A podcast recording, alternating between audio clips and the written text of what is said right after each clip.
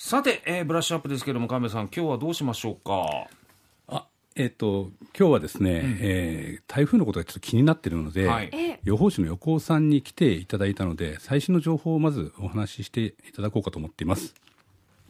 横尾さん、おはようございます。おはようございます。よろしくお願いします。よろしくお願いします。まだそんなに影響がっていう感じで、ちょっと風吹いてきたかなぐらいですかね。そうですね、昨日までに比べるとこの桃地周辺も少しずつこう風が吹き始めてるのかなと感じます、ただまだ、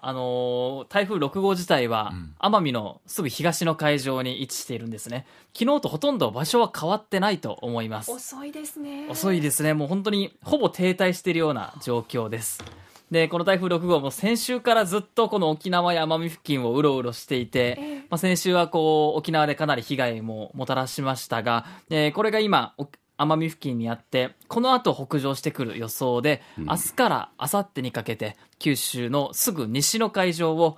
北上する見込みで、明日の夜からあさってにかけて、特に九州北部、福岡県や佐賀県に最も接近する見込みです、明日の夜からですね、ただ影響自体はもう明日の朝から出始めると思います。もうやはり梅雨までの大雨、梅雨の大雨というのはやはり雨でだけに警戒していればよかったんですが、やはり台風となると雨だけではなくて風、そして波にも警戒が必要となってきます、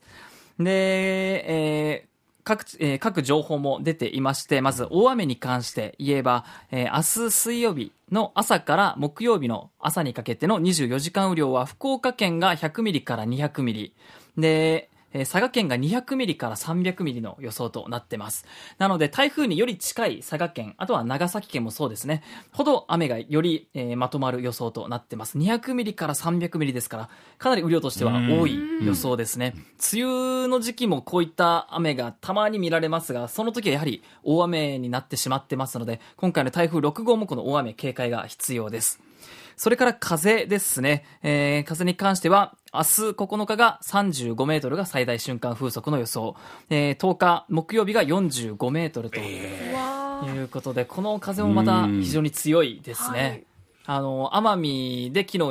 25メートルくらいの最大瞬間風速でしたから、それ以上の風がまた、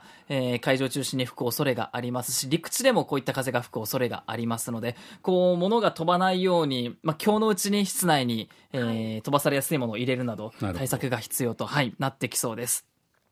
あとは高波ですね、明日からあさってにかけては、波の高さが5メートルということで、また台風ですからうねりを伴う見込みです、高波、結構もう宮崎県や大分県は、台風周辺の風がずっと吹きつけているので、かなりもうすでに高波となっていますが、福岡県や佐賀県でも明日からあさってにかけてはかなり警戒が必要となってきそうです、で、今回の台風6号のポイントですが、当初の予想だと陸地ですね、鹿児島県に上陸してそのまま九州を縦断するような予想だったんですが、それが九州のすぐ西の海上、海をずっと通っていく予想になったので、この勢力を維持したまま、やや発達もしながら、北上してくるというのが一つポイントですね。嫌なコースですね。そうですね、この九州にとって西の海上を通るということは、台風は右側ですねが風が強く吹くエリアですから、かなりこう暴風となる恐れがあります、そしてもう一つが、ゆっくりだということですね、速度が全然上がらないんですね、今が現時点でゆっくりのスピードということで、時速10キロにも満たないような速度なんですね。本当に歩くようなスピード、でそれが、明日から明後日にかけてこう九州の西の海上を通っていく際にも時速15キロくらい、自転車くらいの速度で、台風が上がらないんですね、じゃあ速度もね。そうなんですよ、なので影響が長引く恐れがあります。なので明日から明後日にかけて、引き続き警戒となりそうです、特にこう福岡県や佐賀県に最も近づくのが明日の夜遅い時間帯、9時10時11時とか、もしくはこう日付が変わって1時2時とか、それくらいの時間帯に福岡県や佐賀県には最も接近する予想となっています。どんなことを対策したらいいですか、今のうちに。そうですね、やはりこう雨だけで雨、もちろんこう排水溝の掃除だったりも大事ですし、はい、あとはやはり風の対策ですね。こう飛ばされやすいものがあったら中に、移動させる、こう飛ばされやすいものを逆にこう危険なものになってしまいますからね、他の住宅にこう、ガラスをぶち破って、被害をもたらす危険性もありますから、そういったことがないように室内に取り込んでおく。あとは停電対策ですね、今回の台風6号は結構沖縄県で、